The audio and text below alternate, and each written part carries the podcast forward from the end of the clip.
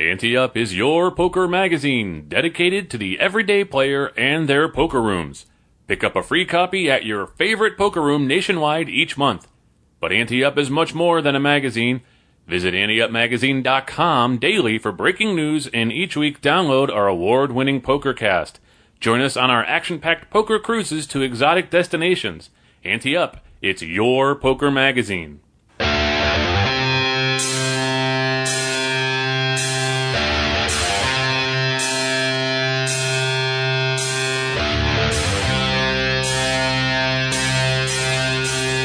From the Ante Up headquarters in Tampa Bay, Florida, it's the Ante Up Poker Cast. And now, here are two guys who think they know how to play poker Chris Cosenza and Scott Long.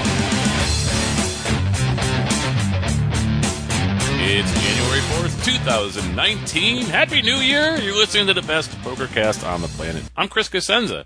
And I'm Scott Long. For a second there, it was the year 20,199. Uh, it wasn't on my screen; it was only on yours that way. So, Uh, yes, of course, we're uh, we're in each other's offices, or in our own offices, I should say, and uh, working on the file. And we're like, ahead to 2018, so we both corrected at the same time on my screen. It was like, wow, third's still around. yeah, my nine was first, your nine was second. Now you're whining about it being the year 2199. I can only imagine what the world's gonna be like then. Oh man. probably won't be a world then. But well, happy New Year, buddy. yes, I think it's gonna be a good year, isn't it? I don't think so. Chris, always with the optimism, folks. Oh yeah, that's my thing. Just feels like it's not going to be a good year. All right, well, it's starting off a good year for Ante up, so I'm gonna go right. that way. All right. All right, you, you've convinced me. I'm I'm back Ah. to being it's a good year. All right, it's been a busy week for the Ante Up Poker Tour as Atlantis Casino Resort Spa in Reno, Nevada has renewed its contract with us, with us and will host an AUPT August 15th to 25th. And the AUPT is coming back home to Florida, Chris. Yay! In just a few short weeks, as the Silks Poker Room at Tampa Bay Downs will host a series February 4th through the 10th. That series features six events, including a seniors event, a monster stack, and a bounty, culminating with a five flight, $250 buy in main event. Step satellites for the main start at just $25. And throughout the month of January, players will have numerous chances to make it in the main with four satellites and high hand promotions in every single tournament. That will award satellite seats or even main event entries. For a full schedule of details, visit anteupmagazine.com slash silks. And here's our full schedule now with more announcements coming soon. So it's actually not a full schedule. Yeah, that's that's it's okay. It's full schedule right now. Yeah, right now it's now. the full schedule. As in, Uh, it's the whole Bay thing. Downs in Tampa, Florida, February 4th to 10th. The Vee Quiva Hotel and Casino near Phoenix, March 23rd to 31st. The Up World Championship and Up NorCal Classic at Thunder Valley Casino Resort near Sacramento, California, July 6th through the 28th. Atlantis Casino Resort Spa in Reno, Nevada, August 15th to 25th. And Wild Horse Pass Hotel and Casino, also near Phoenix, November 11th through the 16th. And I said, we have some other announcements that we're working on, so hang tight, and hopefully in the next couple of weeks there will be even more on that list. Yeah, it could be a record-breaking year for us. Could have uh, nine events. I think it looks like it could be so far. Hope so, looking good. Thinking Nine, about- maybe uh, maybe 10, 11, maybe one every month. Who knows? crazy to think. See, I told you 2019 was going to be awesome. It Only took us 12 years, or 14 years, 28 years. How many years? It seems like that long, doesn't it? Uh, I'm really excited uh, that it's coming back. It's going to be literally 10 minutes from my house, Chris. yeah, I know it. It's amazing to me to think that uh, how, how long it's been since I've not had to get on an airplane to go uh, work an Ante Up uh, poker tour event, and, and now I'll just be able to roll out of bed, literally roll out of bed and get my fat ass all the way down the street to Tampa Bay Downs and, and be there for that series. So, Yeah, uh, the- one of the things I think, uh, a couple things I think are really cool about this, aside from the fact that I don't have to get on an airplane, is one the uh, the main event's only two hundred fifty dollars, and you know I love when our partners calls up and talk to us about what they want to do. And there's this thing going on in, in the poker world where you know there's you feel like if for a, a main event of something that be of, of stature, it has to be five fifty or, or eleven hundred or sixteen fifty or five thousand, right? Right. Uh, what I always tell them is like, it's your event. You do what you want to do. Whatever you think is going to work best for your players and get more people in your room is fine with us. And I like um, when they when they come back with a two fifty buy-in. I mean, that's affordable for everyone. Yep, absolutely. Plus, you know, it's still going to be a big prize, even though it's a small buy-in. It's still a big. guarantee. Yeah. Um, and so not only is it 250, it's five flights too, so you have a lot of chances to get in. But uh, as I mentioned, there'll be a step satellite the first day of the series for $25 to get you into the second step, which is I believe 85. Um, and that awards main seats. But as I mentioned in the, uh, the intro there, um, every daily tournament there, all through the month of January, starting right now, uh, if you get the high hand in level three, you win a main event seat. Nice. So that's pretty amazing. And then, uh, and then if you get a high hand, in the other couple levels, you get other stuff like that. If you get flushes, you get satellite seats. Uh, if you hit a royal flush in a in a tournament during the month of January, you get a main event seat. So lots of ways to get in uh, to an already affordable tournament um, for free or at very reduced cost. So And what did you say the guarantee was again? sixty thousand on the main, uh, ninety five thousand total for the series. Awesome. Awesome. Probably Um, could extra five k there and round it out. But I think the last event we had in Florida was was it? I think it was over at uh, Palm Beach, right? When I went, yeah, the Palm Beach, we did a we did a Derby, we did a Pensacola, maybe Pensacola. Pensacola, maybe. one. Yeah. Yeah, Wow. but uh, it's been a couple years, so it's Oh, nice have. So I'm glad to have him back. Maybe another one too. Who knows? Yeah, we'll see. This next item pisses me off to no end. I gotta tell yeah, this outgoing Michigan governor Rick Snyder surprised everybody. He vetoed a bipartisan online gambling bill. I mean, I, I was I was shocked that he didn't pass it. Um, now it's back to the, the state's legislature for next year, but he said it wasn't a good time to expand gambling. When when is a good time? Well, it depends on who you are. for us, it always is. For him, it's not. So. He's leaving. Who does he care? No, no. I think here's why I wasn't surprised because I think even when we talked about this on last week's show, um, I think I even mentioned that there wasn't any indication yet from the governor which way he was going to go, and I think, unfortunately, because of how how big the votes were in the House and Senate, I think a lot of people allowed themselves to believe that it was going to be an easy signature, um, or thinking, hey, he's going out of office. What does he care? Like you just mentioned, and he would just sign it. But um, yeah, these these outgoing um, governors, presidents, anybody, uh, they like to hold on to that power until they, they have to drag them out of the office, right? So um, that, so it doesn't mean that they're always going to be pushovers and just sign everything that's put on their on their desk. And he's decided this wasn't the right time and vetoed it. And unfortunately, because uh, it's at the end of the the session, uh, now it has to go back through everything next year. Um, now, hopefully, it'll go pretty quickly, um, uh, seeing as it was this year, unless the legislature's changed um, since they passed it a couple weeks ago. You know, when the new ones comes in, Right. um, and then it'll, it'll get back up there, and then hopefully the new governor will sign it. But uh, no indication from her, from what I can tell either, of which way she would go on it either. So just have to wait and see. Um, but you know, every step forward is three steps back now. It seems like, doesn't it? Yep. And so now we're talking just a matter. This could be a matter of weeks or a few Well, months if you wanted it to be, right? Yeah, I'm not an expert on the on the Michigan uh, legislature, so you know some some of these it just simply goes back to the legislature and they can override the veto. Uh, the couple articles I read did not give me the impression that that was possible this time, so it made it sound like uh, it was dead, and then that means it just needs to be revised during the next session. I also don't know um, what their session timing is in Michigan. I mean, uh, when I lived in Ohio, it was a year-round legislature. Um, and if that's the case, then it can come back pretty quickly. Yeah. Down here in Florida, we have a three month legislature at the beginning of the year, and then you have to wait another nine months at the end of it before you can take up anything. So um, I probably should have looked into that a bit more, but uh, imagine our listeners in Michigan have a better understanding of that than we do. So, um, so it's hard to say right now without knowing all that, uh, how quickly it might come back or whether it will come back. You know, like I You said, know, I mean, I can see people.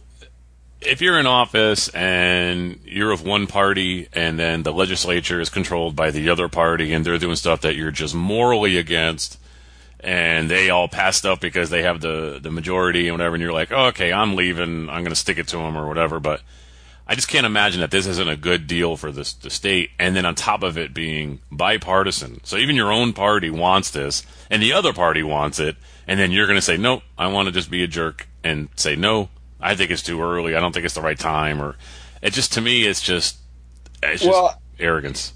I, I will say the one point that he made is I I'm going to stop at saying valid, but I'm going to say is worthy of discussion. is that online gambling will uh, reduce live gambling in the state, and um, that's an interest. Again, it's an interesting point worth discussing, um, and you and we can all think about it in our own lives. What we would do if you know we had online poker back now? Would we play that almost exclusively and not go to our local rooms anymore? Would we play it a little bit more? Would it get get us more interested in poker, and then therefore we're going back to the poker rooms that we haven't been in in a while? Um, but uh, I think you could make the case that that he's right that uh, if you can play in your bathrobe at home, um, you're less likely to go to the Michigan casinos. And if you're less likely to go to the Michigan casinos and spend money there, then um, then you have to worry about the viability of those, and more importantly, the jobs there. So, not defending them, just throwing out the, that I, I get that I get that look at it, um, even though I don't necessarily agree with it.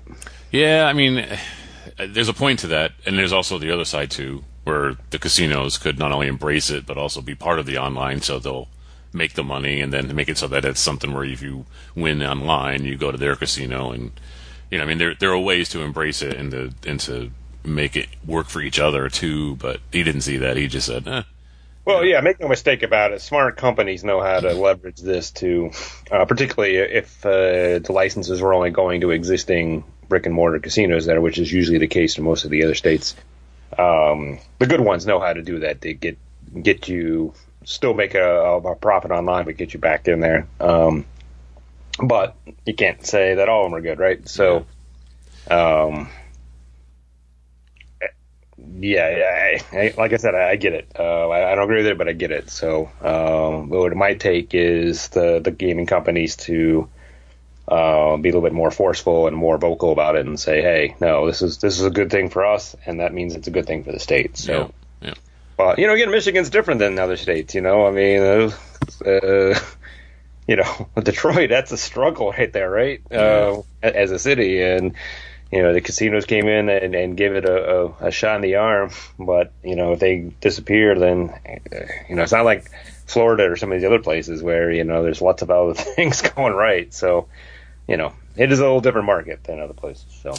And when this story came out, I was so excited. I'm like, you know, our our awesome uh, where to play editor and of course Chicagoland ambassador Joe Gatruga, he's like uh, posting this stuff on the Ante Up fans Facebook page and I'm all excited. I'm like, hey, I'm going to have to write this up for the magazine. Why am I going to have to write it up? Well, because we don't have a Michigan ambassador anymore. So speaking of that, if you'd like to be one of our monthly magazine contributors and represent Ante Up in your home area, apply at anteupmagazine.com slash ambassadors because right now we have nobody in Michigan and I'm stuck writing that stuff. So, hey, get off your butt and, and start writing. Chris can't write, so. And I'm yeah. terrible at writing, so.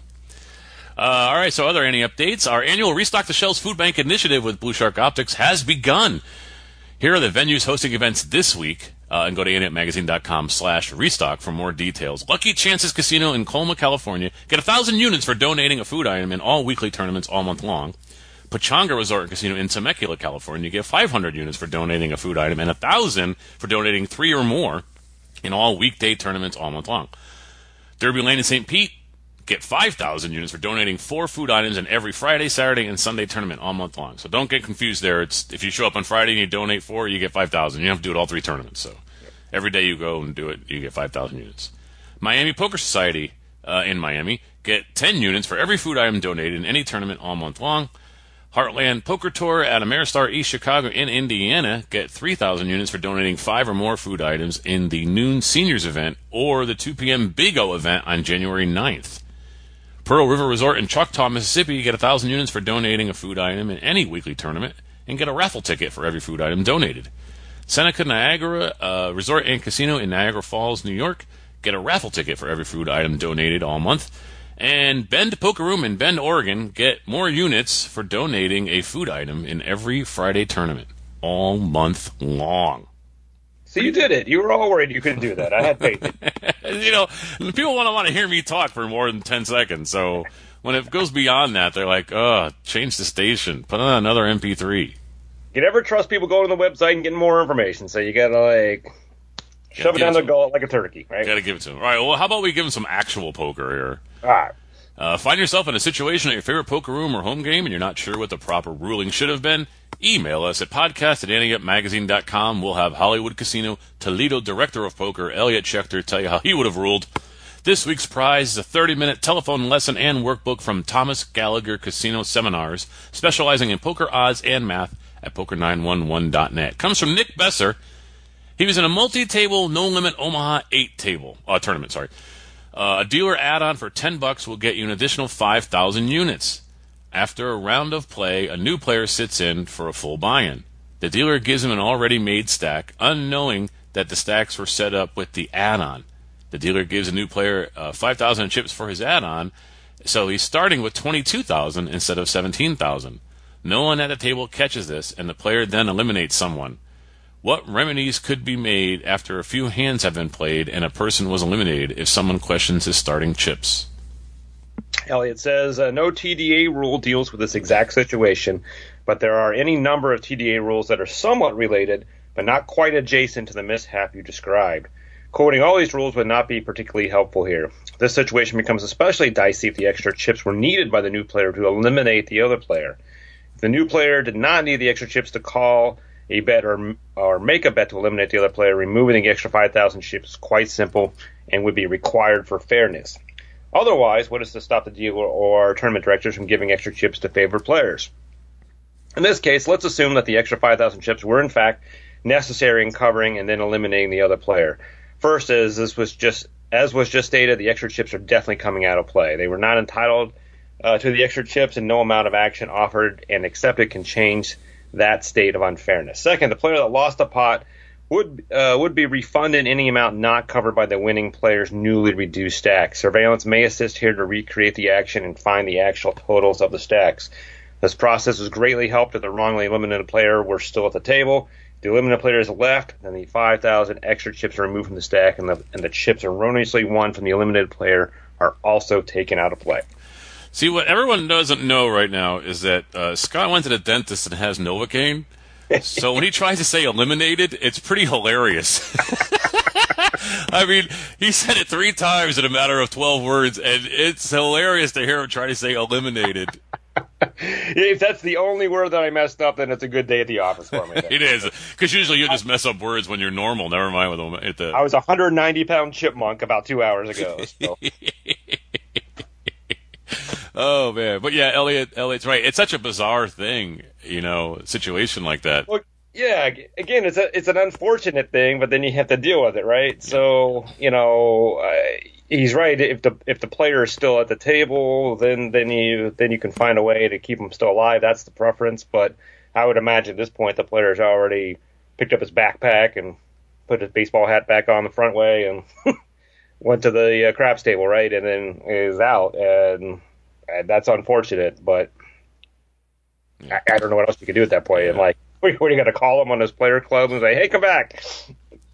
Do you think this falls under the we're sorry this happened, there was human error, but it's also your responsibility to check those stacks as well when you're sitting at the table because we all do what's best for the game. And uh, I just wonder if you if you think that uh, there's culpability for the people sitting at the table too, since we're all responsible for the game. Um, well, it, it's interesting. I was wondering if Elliot was going to say that because you know so many of these call the floors, which I know get players upset, are players' responsibility to understand everything's going on at the table.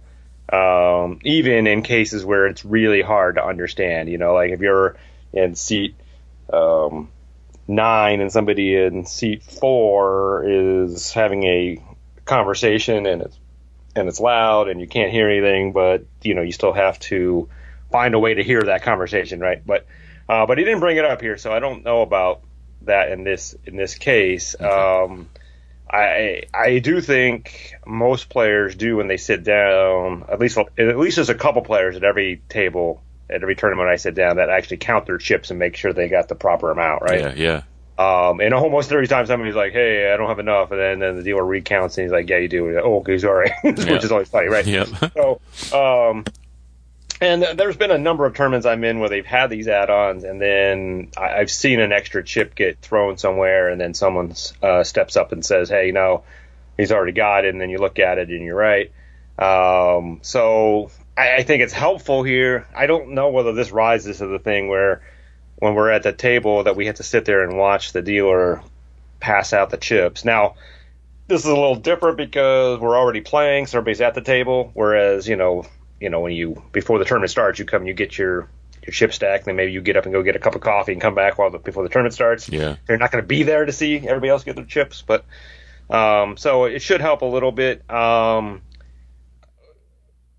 the one thing I, I'm really curious about here, though, and would make it easier for players to realize this quickly, is that when you do an add-on on most tournaments, it's it's the biggest chip. Yeah, right? it's always a different color. I was just going to say that too. It's So you always only like something have different. the one, Yeah. or in this case, maybe you already have one, and then you get a second one of that color. Um, so it should be easier for people if they're paying attention to spot it right away, or even the dealer for that matter. Um, I'm going to guess there, there there was a dealer or a supervisor that was reprimanded after this for setting up the stacks with the add-on already in Yeah. that's that's pretty much a no no because no, you make these um, add-ons so so juicy to take. There are always going to be one guy at the tournament that doesn't want that extra ten bucks to come out of his wallet, right? Yep. So so you you keep those separate and then you don't worry about it. Um, so yeah, I can imagine somebody got in trouble with this, and it hopefully won't happen that anymore. But uh, you're right. I think it would have been easier to see. So the fact that the dealer didn't notice it, and then none of the other players at the table missed it as well too, is a little tough to understand. Um, but I don't think that's the case for letting that guy have it or um, doing anything other than what Elliot said here in terms of the um, the player being knocked out. That's you know unfortunate, but again, it could have been stopped by nine, ten people, and it, it yeah. wasn't. Yeah, absolutely. Oh, we get to complete O'Malley's move today. Always exciting when we can do that. We're going to refresh our memories here with part one, and we'll see you on the other side.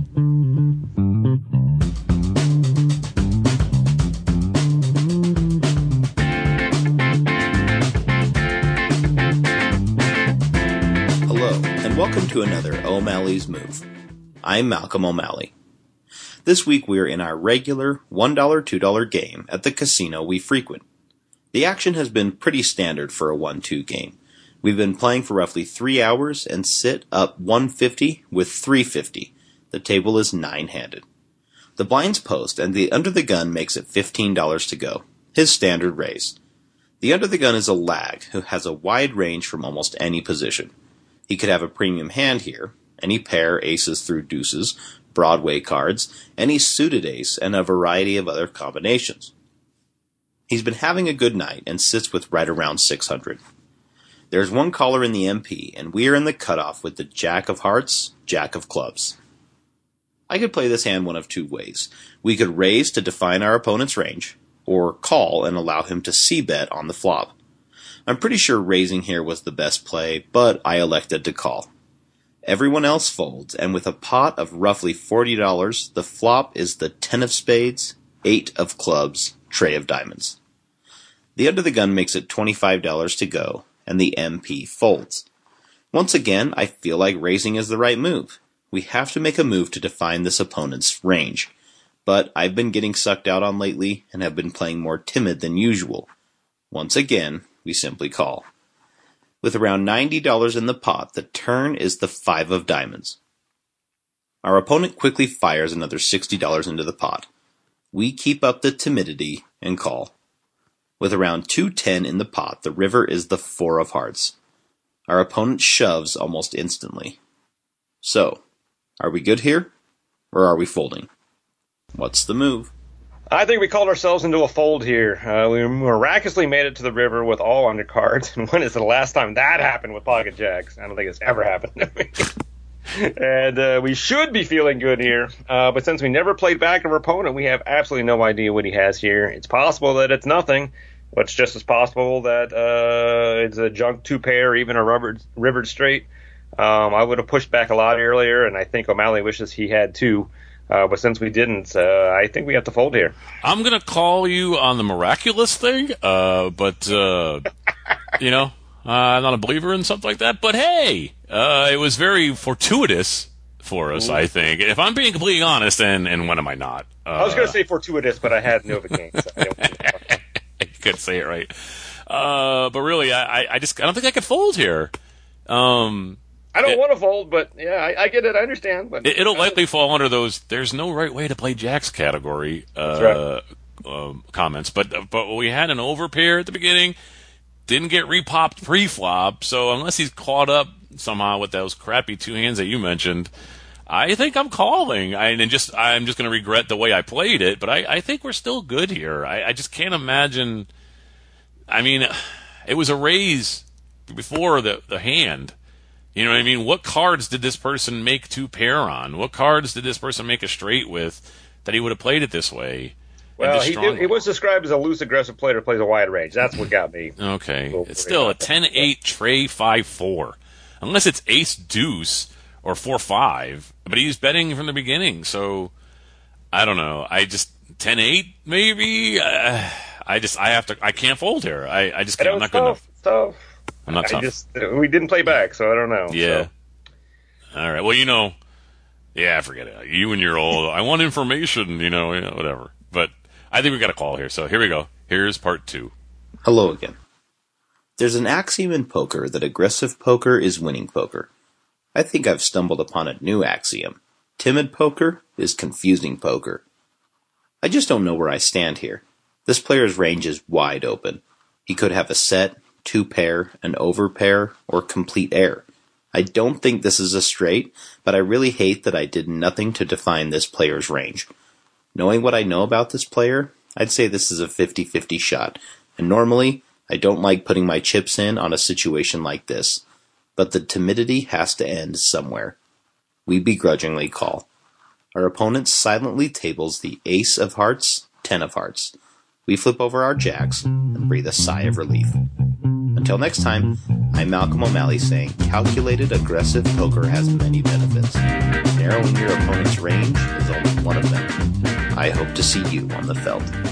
Well, I think we got pretty lucky here. Malley's right. Timid poker is losing poker, and that's the big lesson I'm taking from this. Yeah, and I got to agree with you too. I, I definitely raised earlier in the hand here, but I still think that was a good call against the Cosenza. You know, unless you're actually playing me, you know, don't don't worry about a call. But And I uh, wonder if that was you that he was playing it could have been. It could have been me. We we we hang out in casinos together all the time. We just don't know each other. If it was you, then I'm definitely calling. But but I, I tell you though that uh, they played like an ace ten. You know, they played like an ace ten, and that's the hand you can put them on. No, and call. it- you know, he even played like an ace king. So I mean, you're right. I'm like, I, I get why you didn't want to fold there. I just, oh man, these players that play a lot of hands though. You know, we just sit there and like, okay, I call, I call, I call, and then he, then they. It's not surprising when they turn over a weird 10-8 there. So Yeah. You know, sometimes that shove means desperation, even when they are crazy players. Doesn't always have to be. And that's what makes them crazy too. So, true. That's very true. Yeah. uh, yeah, good good O'Malley's move this week. Hi, this is Shannon Elizabeth, and you are listening to the Ante Up Poker Cast.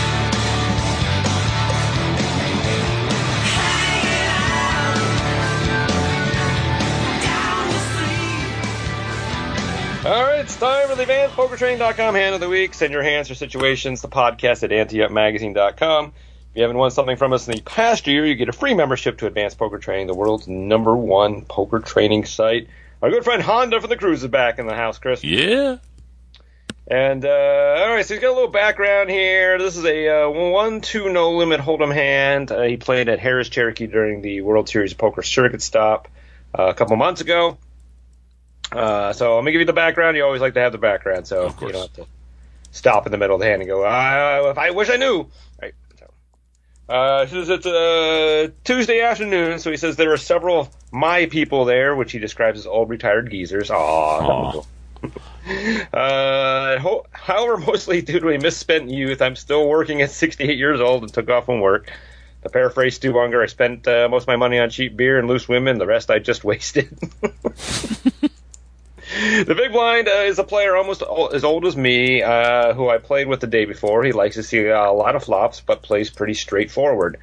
Earlier, he was discussing the operating cost of his twin engine plane. Boy, gosh, I do that all the time. Blur tells me to quit doing that, but I just can't help it. Uh, the kid under the gun is in his mid 30s, knows how to play, but definitely not a professional. Uh, I'm in the low jack. Uh, the villain is the newest player to the table, but I've already seen her play several hands. She's a 30 something female in a black hoodie with sunglasses and is on the button. From my observations, this is frequently a dangerous player. Uh, when a young- female sits down at the table at a white male dominated table, she usually has a lot of confidence, and this confidence is the result of a high degree of skill. I think that the 2 5 table might have been full because, uh, because before she arrived, continuation bets were typically 30 to 40. Now she's putting in bets of 100 to 150. Wow. Jeez. I saw her play a big pot where she had called with small cards and made a straight. I played three hands with her. The first one I won with a king high spade flush. Next, I raised with ace queen and check called on an eight high flop. When I got no help in the turn, I folded like a cheap suit to her continued aggression. On third hand, I flopped a king high, king high heart flush, checked, and she checked behind. When the turn was a black king, I bet 20 and she raised to 80. I called, and the river was a horrible five of hearts. I checked with the intention of calling any bet. If she has the ace of hearts, I would just have to pay her off. She bet $120, and I called. She said, I don't know what you have, but I have two pair. I showed my flush and dragged the pot. She knows that if I get if I get to the river, I usually have something. All right, so that's the background. Okay. Uh, it says uh, the villain has 600, uh, and I have 499. The max buy-in is 200, and we have the table covered. The kid under the gun makes it 11, and uh, we are in the low jack uh, with what he calls the Chris Cosenza special King Jack offsuit. oh man. First of all, does he know he has four ninety nine because there's a huge stack in front of him with all these crazy stacked chips? Um, I mean, that's a pretty specific number. Uh, that's what he says. So Uh, all right, and so I'm uh, the King Jack offsuit for some reason. I I don't know why. Um, yeah, very interesting. Maybe, maybe you played uh, King Jack against him on the cruise. And, I I know I maybe that could be it, but I know I'm folding, so I'm letting it go. Sorry, I, I'm not going to give you any analysis from here on until I need to, but I'm not playing King Jack off uh, in what the low jack seat when somebody raised under the gun. So I'm out of here. yeah, uh, I I hate this hand more than any hand out there. So Yep, I'm done with it. Uh, maybe King Ten's worse, but uh, but uh, no, I'm, I have no desire to play this um, uh, when somebody else is already raised, um, especially from under the gun. So I'm out. Yep, sorry. And you know, the first time I ever played King Ten suited was in my life in a casino. I lost like eighty five dollars. so first hand I ever played in a casino in my life was Best King thing Jack. that could have happened to you. I mean King Ten. Yeah, it was King Ten. It wasn't King Jack though. So, but yeah. But then once yeah. taught me a lesson. So You flop two pair and win that hand. You flop a straight and win that hand, then you think it's invincible, then you lose a lot more money later on. So yeah, so I was lucky. Better better to touch the hot stove at age three than at age six. All right, he doesn't say whether he calls or not, but I'm going to assume he does because uh, then he goes on and says that the villain calls uh, from the button, small blind folds, and the big blind calls. With $45 in the pot after the rake's taken out, the flop is Queen of Spades, Ten of Hearts, Five of Spades, and the under the gun kid bets $40. Well, I mean now we're in it, right? I mean, there's a lot of money in that pot. changed. Yes. And we have an open ended straight draw. Uh, both hands would be the nuts, I think, right? If we hit it. So, uh, yeah, I don't know. I guess I just take my time and call. The problem is that it might look like it's a flush draw, and if something comes on a turn, we're going to be facing a huge bet, I think. So, you may want to try something different and raise here to try to get I that free card. Yeah. Yep. Of course, they So shove on you, then you you know you got backdoor draws too. I'm assuming he has a spade in his hand. Um, uh, but uh, okay, so let's uh, let's try something different. Let's raise here. Let's make it like 120. Yeah, I think you have to here. I mean, uh, we we have nothing now. We just have the the straight draw. But you're right. We have spades that we have to dodge uh, before we get our made hand. We got players behind us. Uh, we got a player under the gun. Um, unless he had pocket queens, um, we're like really uh, live here. I mean, we're still live via pocket queens, but um, uh, at this point, yeah, I want to get isolated against that, that one guy and um, and then hopefully maybe even get a free card. Although I probably wouldn't want to take a free card on the turn, but I like to control this pot to the end and, and hopefully hit that straight. And um, I'm going to change the amount the amount that I normally would raise though. I really think like a min raise here because I don't think we're going to get somebody to fold if they have anything. But I think the other people would get out for 80 or 85 or 90 rather than making it 120. I don't think there's any reason to make it that much here. I mean, unless the person missed it completely. But if they missed it completely, they're probably going to fold for 45 more, or, you know, 50 more anyway. Um, instead of going the full bore 120 or 150 or something, I think I could probably get away with making this 90. And either I'm going to win it with 90 or I'm going to get heads up. I'm going to get the desired effect, I think. So I don't think I'm going to go the full 120 or 130 or something. That's just not, I don't think that's needed here. Yeah, I think I'd go somewhere in between. I think 100 is probably what I would do. I don't really know why. Just it seems like a nice even. Yeah, that might be right too. You know, but it's not the full one, half, two and a half 130 or whatever. Yeah. Um. All right. Uh. So we decide to call, and uh, the button makes it 140 to go. Oh, To the raising chorus. all right. Uh, the big blind and the under the gun both folding's back on us. That's interesting. So the the guy who started the hand obviously did a continuation bet and missed. Probably had might have had ace king. Um, could have had unders. Could have had pair of nines or something. Yeah, boy, Ace King. I probably that'd be a tough fold. Well, I. Uh, I could fold ace king. Yeah, but. I could fold ace king there. Um, all right. Well, that's what we were, you and I were thinking of raising it to. So, uh, well, not quite that high, but well, yeah. I mean, we're, I mean, we were thinking of raising. I mean, so now it's just It's for- interesting because one of the things that, that you were thinking about when we were raising is that we wanted to shut everybody else out, so we were in position in the hand, right? Yeah. Um, and then when we were in position, then we'd have to keep up the betting regardless of what came, right? So, um, Well, you could check and get the free card. That was the point of the raise too. Was that you right, could get that river free. that with spades out there, so that's Yeah. the difference. But uh, but now now it's a little interesting. Now you could probably make this call and check your check on the turn and control the betting a little bit depending on what comes. I mean, it's the same situation though. You don't want that spade to come, but you know. It, we're, we're raising here on the come with the straight. Then doesn't mean that the villain's not raising on the come with a flush, right? So Yeah. Um, that's the danger here. I mean, we don't know exactly what we're up against here now, and we're out of position. So Yeah, it's. I mean, I don't know if you can control the betting, but you can make your decision after that person will bet. You know, I mean, you could you could bet, but if you check, you know, you're leaving yourself open to them just shoving on the turn now, and then you've, you know what I mean? It's, eh, I don't know. I, I, I agree though. I, I don't think I'm not going to bet any more than this. There's no way I'm going to re-raise again. There's No, no. It, it got the desired effect. We know we're going to be heads up. It's just a little more than we were going to want to put in the middle. But so I'll probably call here. It's a lot to call for a straight draw though. yeah. So here's my question. I'm not opposed to calling. I probably would, but um, if I call, I think I have to hit my straight on the turn to continue, don't I? Maybe. Unless you, no, like I said, I don't know if he has a spade in Unless he hand. checks behind. If it's check check, then obviously, which I mean is a possibility that can happen. I mean, if if the villain's raising on a flush draw here and there's no spade that comes and doesn't complete the straight, then we check. They check behind, and then we just have to hope to dodge that spade and and maybe it's something only have king high. But um, but if not, if they're if they're raising with a legitimate hand here and we missed our straight on the turn, now it's going to be what 280, 320 in the pot. Um, the next raise, the next bet's going to be at least 160, if not more, right? Yeah. I guess I if a spade comes, maybe, and we have the king of spades. I don't know what our starting cards are. Yeah, that's right. It's a king jack off. It didn't say whether one was spade or not. I assume if one of them was a spade, that would have been mentioned, right? But That's the deal. If I have a spade, then it's like, okay, well, if a spade comes on a turn, I'm not done with it. If nothing, if I don't have a spade and nothing comes on a turn, then I'm done with the hand. Um, so I might make a call here, just that one chance of making the straight, and then he's maybe his opponent is thinking you were calling for fl- for for a flush. So when a non-spade hits our straight, we get paid off big time. Um, that, that yeah, that'd be the, so the world there, wouldn't it? Yeah. yeah, it might be worth the call in hundred. Since we were, you and I were willing to make it about hundred anyway. You know, it's only forty more than what we were. thinking Yeah, it's an making interesting way of looking at it. Yeah, it's only 40 more than we were already going to put into it. We're just putting it in, in a different right. order. Right. So, all right.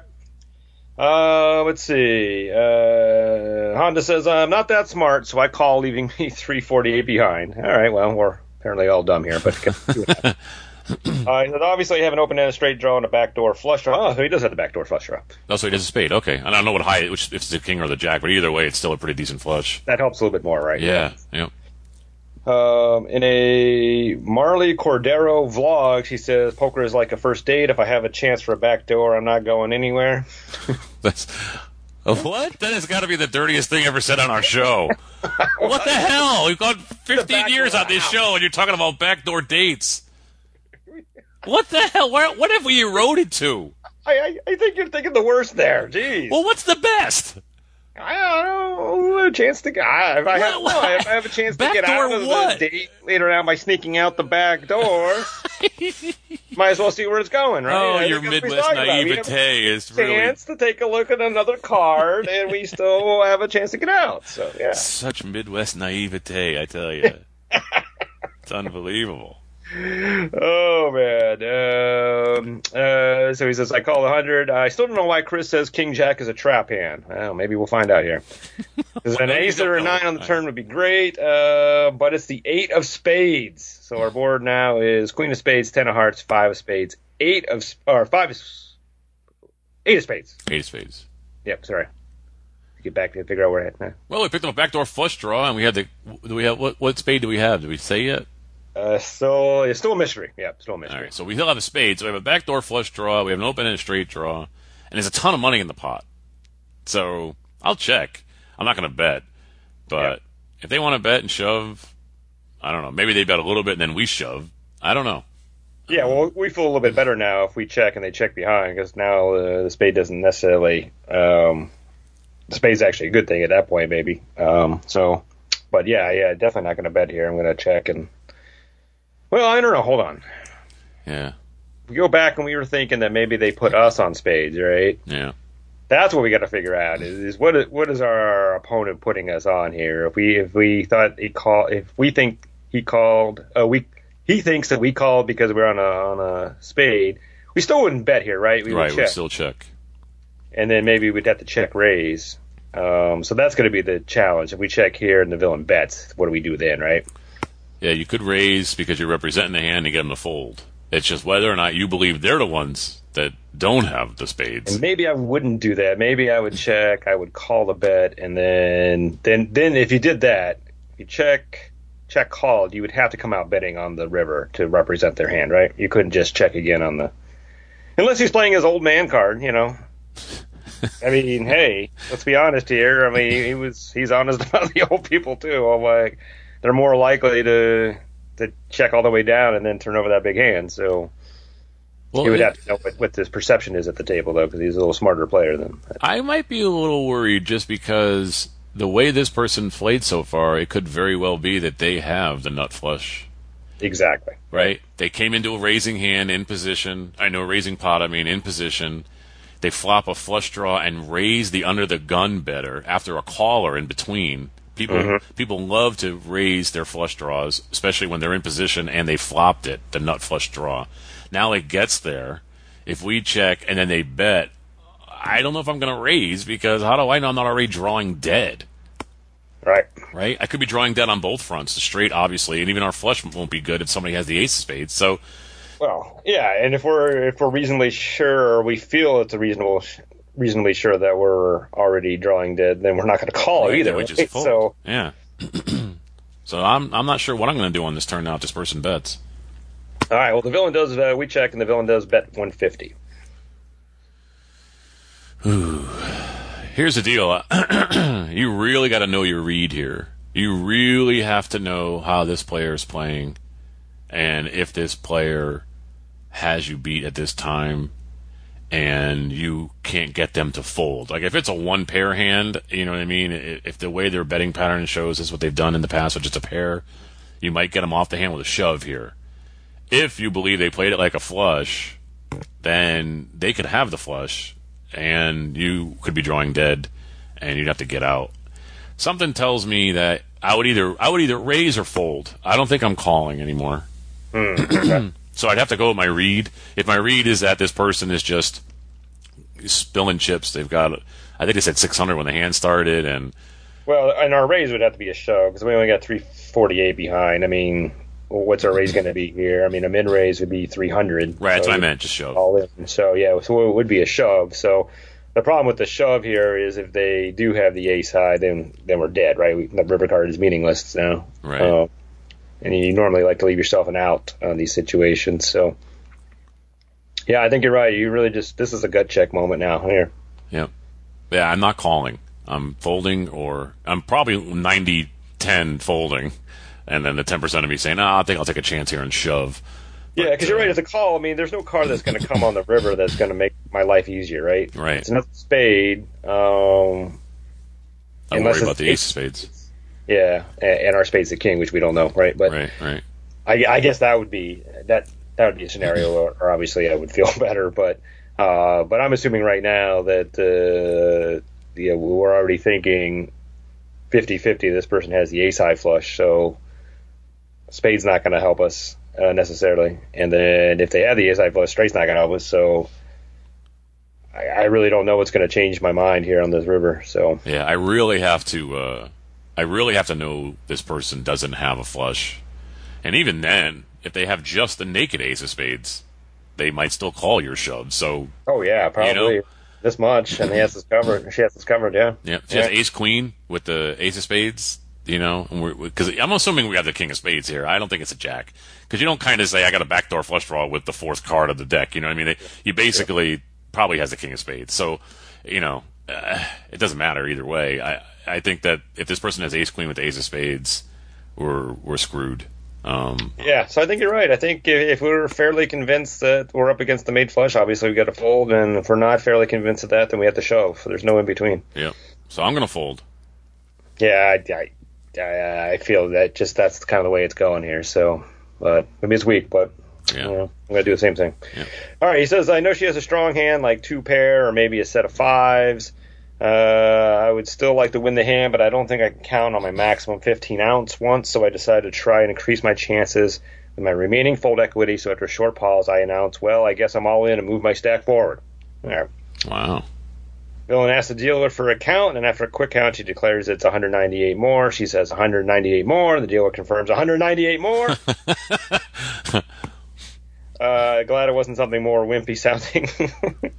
he says, I could see her running through all the possibilities. I could have Queen 10, Pocket 10s, uh, Ace X of Spades, Jack 10 of Spades, maybe a Jack 9. Pocket Queens, Pocket 8s are less likely. Uh, but he's a geriatric rec player timid, that timidly played a king high flush and couldn't possibly be bluffing me. Uh, after an excruciating two to three minute tank, she folded uh, two pair of the Honda hand, queen of diamonds, five of diamonds, face Huh. up, and quietly left the table. Wow. Why would you play queen five there?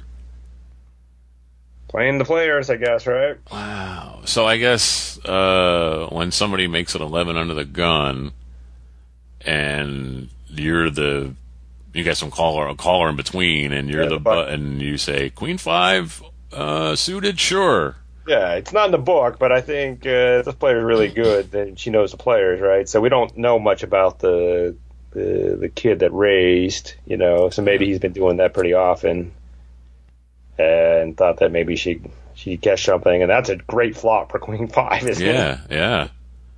So that's it. So she's saying I'm just playing the players, not the hand. But now in this case, I hit the hand, and I'm going to play it accordingly, and then Played it strongly. I mean, raised 140. She wanted to shut it down right there, and then uh, Honda got a little stubborn, right? Yeah. Wow, that and I, I would fold too, I guess, in that situation because it seemed like Honda played it like a flush draw. Yeah, like a flush, right? Yeah. what we're talking about. So So she's drawn to just the, the queens and the and the fives for a boat. So yeah, wow, that's crazy. Oof. Wow. Wow, nice, nice. Make we were right though. Either make her fold, get the good read, or fold yourself. You know, and you couldn't just call there because you just call there. You don't know what comes under. You still could make your flush, but then you're not really strong uh, to know if it's good enough. You know, I, I, I just yeah, wow, 198 more did it. wow. He's lucky. Right, I mean, he's lucky she had that uh, a hand.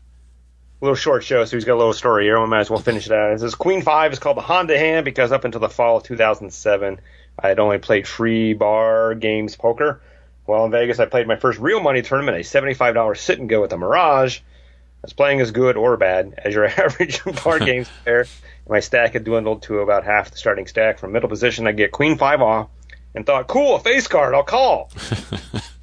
Button goes all in for a full stack, and the small blind calls with just a little less folds to me. And I think, well, my friends are waiting for me to go to dinner, and I do have a face card. I call. The button has ace king. The small blind has king queen. I know enough to know that I'm not in great shape, but the flop is eight high with one five. The turn is a jack, and the river's a deuce. I triple up, and the button is livid. he belittles me relentlessly and tells me he hopes I'm playing cash afterward. The next hand I get jacks and take out both players from the previous hand. One that thinks I probably don't have anything. Now I'm the massive chip leader, and the fellow to my right says, I don't suppose you want to chop. I don't know what that means, so I tell him I'm good. a few hands later, I win the tournament. I treat my friends to dinner and skip the cash game. Fast forward a few years, and in my home game, whenever Queen Five comes out, uh, everyone yells Queen Five. I frequently get involved in hands where I raise with something like King King and get called with players with Queen Five. tell me they just want to beat me with my hand. I, I just tell them that when I have Queen Five, I win, and when you have Queen Five, I win. I guess our villain didn't get the memo. it's like when I have Ace Ten, except it's the other way around. When I have Ace Ten, I lose, and when they have Ace Ten, they win. That's pretty funny. Funny story. So I'm assuming you probably played in like it was a sit and go. Right. Oh, you did say. Oh, you did say that, right? It was a- Seventy-five on single. That's right. Okay. Uh, that's pretty funny. But uh, see, it pays. Aggressive poker wins poker, and while O'Malley's move was passive and he won, we all agree there that we probably should have been a little more aggressive back then, and and that's what Honda did here, and it paid off. He got lucky. I mean, he still could have won on the river, um, but again, we weren't sure how strong he could have been with that if it was the King of Spades.